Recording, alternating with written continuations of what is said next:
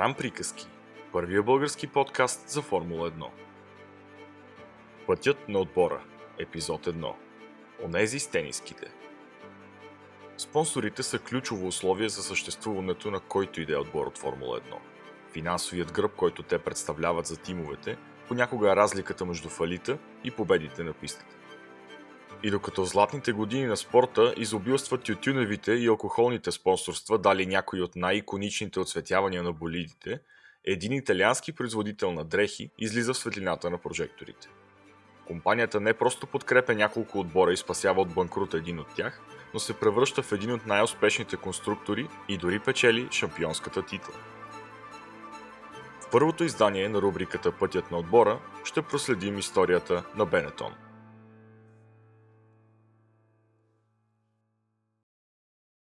Както днес, така и в бъдещите епизоди от тази рубрика ще се фокусираме само върху периода, в който един отбор е известен с конкретно име. Времето, в което той е съществувал преди под друго наименование или пък е продължил участието си като нов тим, ще третираме като отделни отбори със своите лични епизоди. Подобен е случаят на Бенетон, чийто лиценз съществува и до днес в спорта и е притежаван от сегашния тим на Рено. Тимът е създаден като един от многото независими британски конструктори под името Толман през 1981, а нашата история започва 5 години по-късно. В края на сезон 1985 Толман изпитва финансови трудности, след като е пропуснал първите три кръга, а до 10 участва само с един болит, този на италианския си пилот Тео Фаби. Групата Бенетон, световно известният производител на дрехи, е влязла във Формула 1 през 1983 като спонсор на Тирел. През 1984-та логото им е върху болидите на Алфа Ромео, а през въпросната 85-та са главен спонсор на Толман. Когато става ясно, че тимът няма да успее да участва в следващото издание на шампионата, основателят и изпълнителен директор на компанията Лучано Бенетон решава да изкупи акциите и лиценза на отбора, заедно с базата му в Уитни, Оксфордшир. Британците дори са успели да разработят новия си болид TG-186, който просто бива преименуван на B-186. Голямата промяна обаче идва с новия двигател. Италианците заменят слабия хард с 12-цилиндровото турбочудовище на BMW. Този агрегат е абсолютно брутален. В квалификационния си режим произвежда над 1350 конски сили и е най-мощният двигател поставен някога в болид от Формула 1. Тази мощ обаче идва със своята цена. Отборът претърпява цели 19 отпадания в първия си сезон и повечето от тях заради проблеми с мотора. Още през 86-та обаче Бенетон прави силна заявка за това къде иска да се намира. Към Тео Фаби се е присъединил младият австриец Герхард Бергер. Той печели първата точка за отбора още в първата гран при за сезона, тази в Бразилия, а само кръг по-късно на Имула се качва на подиума. Фаби на свой ред взима два поредни пол позишена в Австрия и Италия, но няма късмет, защото двете състезания са част от ужасната му серия от 8 последователни отпадания. Така идва и Гран При на Мексико в края на сезона. На тежката писта, чийто асфалт е покрит с неравности заради сериозната сеизмична активност на Мексико Сити и в трудни условия за всички турбодвигатели поради голямата надморска височина, Бенетонът в ръцете на Герхард Бергер блести – Отборите на решетката карат с гуми на Goodyear, докато новия тим е избрал италианските Пирели. Те са толкова по-издръжливи от конкурентите си, че позволяват на Бергер да направи едно спиране в бокса по-малко, което му дава лидерството и убедителната дебютна победа както за него, така и за Бенетон. С оглед на многото повреди, шестата позиция в крайното класиране при конструкторите и седмата на Бергер при пилотите са сериозен успех за първия сезон на италианския тим. Пастроцветният B186 пък остава в историята и поради още една причина. Това шаси е последното, с което митичният турбодвигател на BMW печели състезание от Формула 1. За 1987 Герт Бергер заминава за Ферари, а Бенетон става заводският отбор на Форд и получава ексклюзивното право да ползва V6 двигателите на американския производител. Те са с по-слабо турбо, което означава по-ниска мощност, но и далеч по-малко проблеми с издръжливостта. Това помага на Тео Фаби и новия пилот Тиери Буцен да записват редовни четвърти и пети места, както и два подиума в Австрия и Австралия. Отборът бележи прогрес и завършва шампионата една позиция по-високо от миналата година – пети. През 1988 новите правила във Формула 1 са началото на края за турбодвигателите, а Форд е сред онези, които избират да развият естествено аспириран двигател. Той генерира 620 конски сили и е доста по-маломощен от този на Honda с 650 конски сили в болидите на Макларан. Колата на Бенетон обаче е изблизо 50 кг по-лека и това се оказва достатъчно, за да може отбора да бъде редовен посетител на подиума.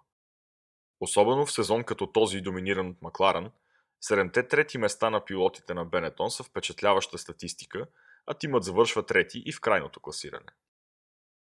Проблеми на тестовете преди сезон 89 не позволяват на Бенетон да стартира с новия си болид. А новия двигател, разработен от Форд, не пасва в старото шаси, което принуждава отбора да използва стария си B188. Той обаче се оказва изненадващо боеспособен, а пилотите Алесандро Нанини и Джони Хърбърт бележат точки още в първото състезание. Тимът е дори по-объркан, когато Нанини се качва на подиума на Имула. В продължение на цели 6 кръга старият болид се представя стабилно, а след Гран-при на Франция най-накрая новият B189 е готов. С него Нанини постига още два подиума, а съдбоносната Гран-при на Япония, където се случва легендарния сблъсък между Ален Прост и Айртон Сена, за италянец остава неочакваната победа. Така въпреки трудностите, отборът успява да спаси четвъртото място в шампионат.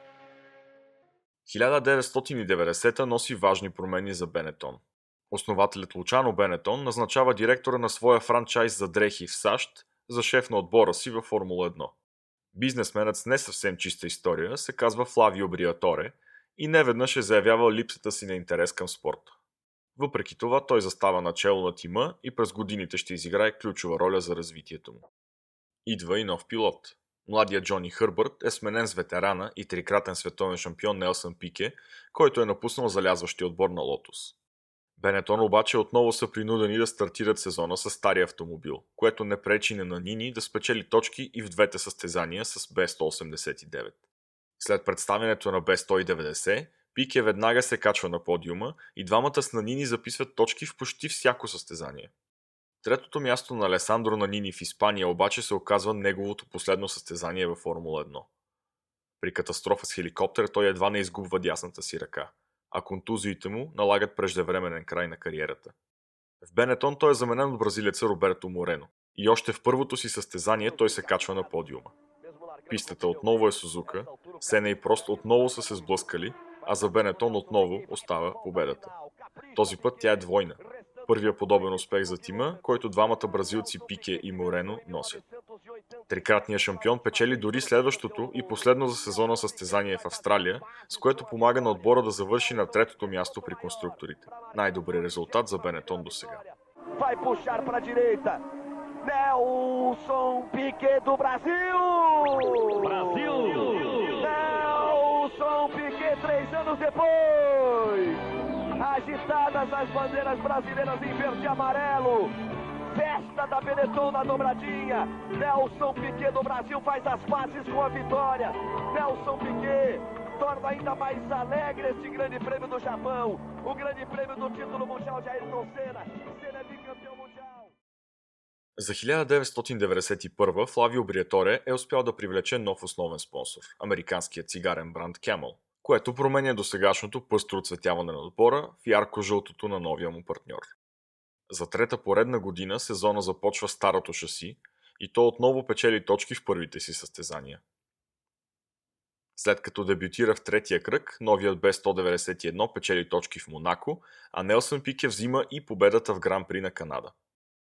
Междувременно Бриаторе се оглежда за млад пилот, когато отбора да привлече смисъл за бъдещето, а нито един от двамата бразилци не се вписва в тази категория. И докато Пике отново качва болида си на подиума в Белгия, един новобранец от Германия е привлякал погледа на Флавио. Той е дебютирал впечатляващо с Джордан, но още за следващата Гран-при италянецът вече му е предложил договор и е сменил Роберто Морено. До края на сезона остават 5 състезания, а младият германец успява да спечели едно пето и две шести места, за да накара всички в падока да научат името му. Което между другото е Михаил Шумахер. Битката между Макларан и Уилямс, както и спорадичните силни представяния на Ферари, оставят за Бенетон четвъртото място в крайното класиране, а ветеранът Пике напуска спорта. На базата на случаите от началото на 89-та, 90-та и 91-та, можете ли да познаете какво правят от Бенетон за първите три кръга от новия шампионат? Ако предположението ви е, че използват миналогодишното шаси, сте напълно прави. С стария модел B191 Шумахер успява да се качи на подиума, преди новия болид да излезе на сцената и да се окаже още по-голямо подобрение. Резултатите му са общо 13 качвания на почетната стълбичка, сред които и първата победа в кариерата на Шумахер на пистата СПА, която ще се превърне в него специалитет. Третото място на отбора отново е гарантирано, а германецът дори изпреварва Айртон Сена за същата позиция в шампионата на пилотите. 1993 е първата година, в която англо-италианският отбор успява да пристигне за първия кръг с новия си болид, а жълто-зеленият B193 се представя на подобно високо ниво, както и през миналата година. Шампионатът е доминиран от Уилямс за втори пореден сезон и титлата вдига върналия се за този четвърти в кариерата си успех Ален Прост. Шумахер успява да вземе още една победа, но е шторил в Португалия, а с помощта на съотборника си ветеран Рикардо Патрезе завоюват отново третото място в крайното класиране на отборите. Бразилецът приключва с кариерата си след този сезон като горд притежател на рекорда за най-много състезания във Формула 1. Рекорд, който ще бъде негов в продължение на 15 години, преди сънародника му Рубенс Барикело да успее да го подобри. Още на тестовете преди сезон 94 си личи, че новият болит на Бенетон ще е основният съперник на могъщия Уилямс през тази година. Айртон Сен е напуснал Макларан, за да преследва нова титла именно с Уилямс и с това, което смята за най-добрата кола на решетката. Първите две състезания обаче показват, че без 194 в ръцете на Шумахер и с новата си светло-синя окраска, ще е автомобилът, с когото дори Уилямс трябва да се съобразява. Сена взима пол позишените на родното си трасе Интерлагос и Фаида Япония, но отпада и от двете състезания, а победите взема именно Шумахер. Тогава идва и тъжната гран-при на Сан Марино, в която пистата Имола взима две жертви. Австрийския пилот на Симтек Роланд Раценбергер и суперзвездата на спорта Айртон Сена.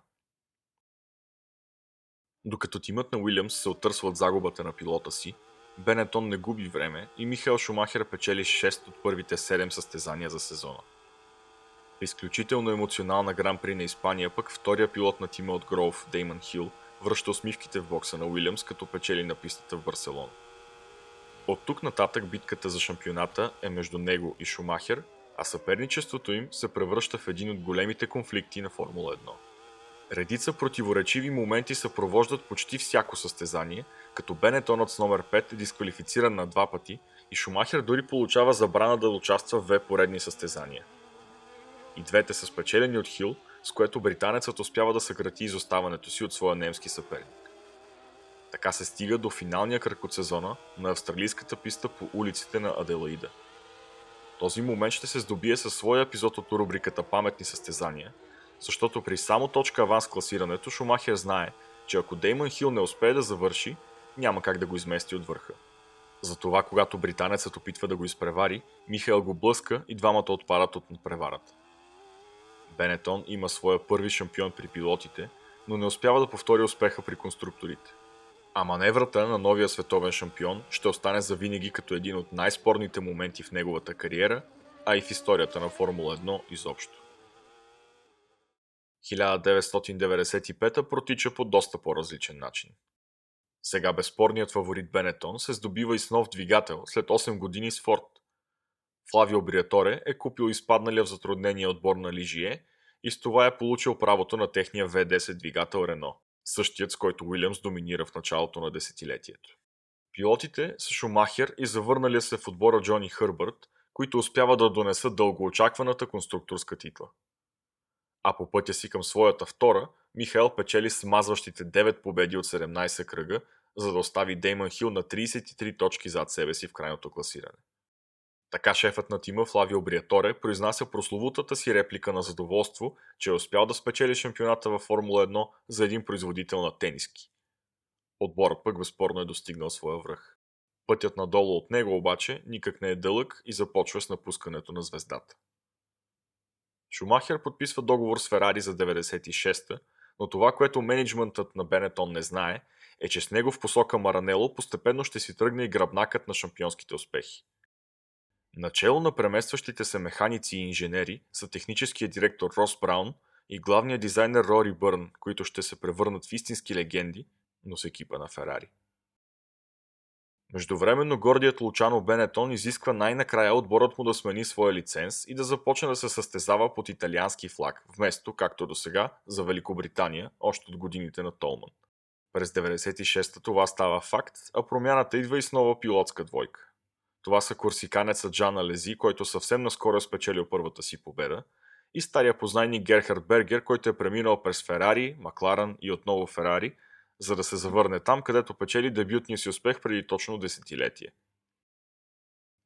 Болидът обаче е далеч от нивото на предшественика си и без 196 не печели нито една победа или пол позишън, за да завърши на познатото трето място в шампионата с по-малко от половината на миналогодишния си актив от точки.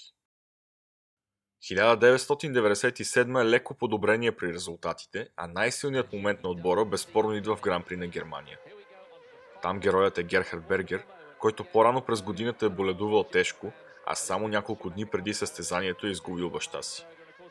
Австрийският ветеран взима пол позишена и записва най-бързата обиколка, преди да спечели невероятна и емоционална победа на Хокенхайм. Като по сценарий тя ще бъде и неговата последна преди отказването му в края на сезона.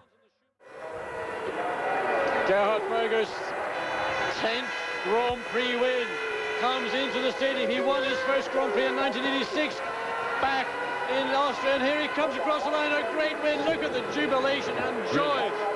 I think Gerhard Berger is Superman here this afternoon. А за да е още по-голяма иронията на съдбата, успехът е и последен в историята на Бенетон. Постигнат е със същия пилот, който 11 години по-рано взима и дебютната победа на италиански отбор. Следващите няколко сезона могат да бъдат събрани в една дума разочароващи. Отбора постига общо само 7 подиума между 1998 и 2001. Всичките са италианския си пилот Джанкарло Фисикела. На върха проблемите не липсват. Още след 97 Флавио Бриаторе е заменен, но остава спорта като доставчик на двигателите Рено, ребрандирани с името Playlife. Когато френския концерн обявява плана си за самостоятелно завръщане във Формула 1, те избират да купят именно отбора на Бенетон. За 2002 година името му официално е сменено на Renault F1 Team и с това е сложен краят на един от най-успешните тимове от края на 80-те и началото на 90-те години. Бъдещето обаче крие още успехи за новия отбор, който носи наследството на Бенетон. Бриаторе, отново върнат на ръководната си позиция, е и менеджер на редица пилоти, а един от тях е млад и обещаващ испанец, който съвсем скоро ще излезе на голямата сцена и ще свали могъщия Михаил Шумахер от шампионския му трон. Бенетон остава в историята на Формула 1 с изключително постоянното си представяне, редица впечатляващи състезания и цели 27 победи. Остава и с едно постижение, с което само още един тим може да се похвали. Печелил е състезание по две различни националности ще бъде запомнен и с изключително характерните си цветове и окраски на автомобилите. Нещо, което със сигурност може да се очаква от онези с тениски. Това беше първият епизод на рубриката Пътят на отбора. Ако ви е харесал и искате да слушате още истории от света на най-бързите, не забравяйте да се абонирате за Гран Приказки, първия български подкаст за Формула 1.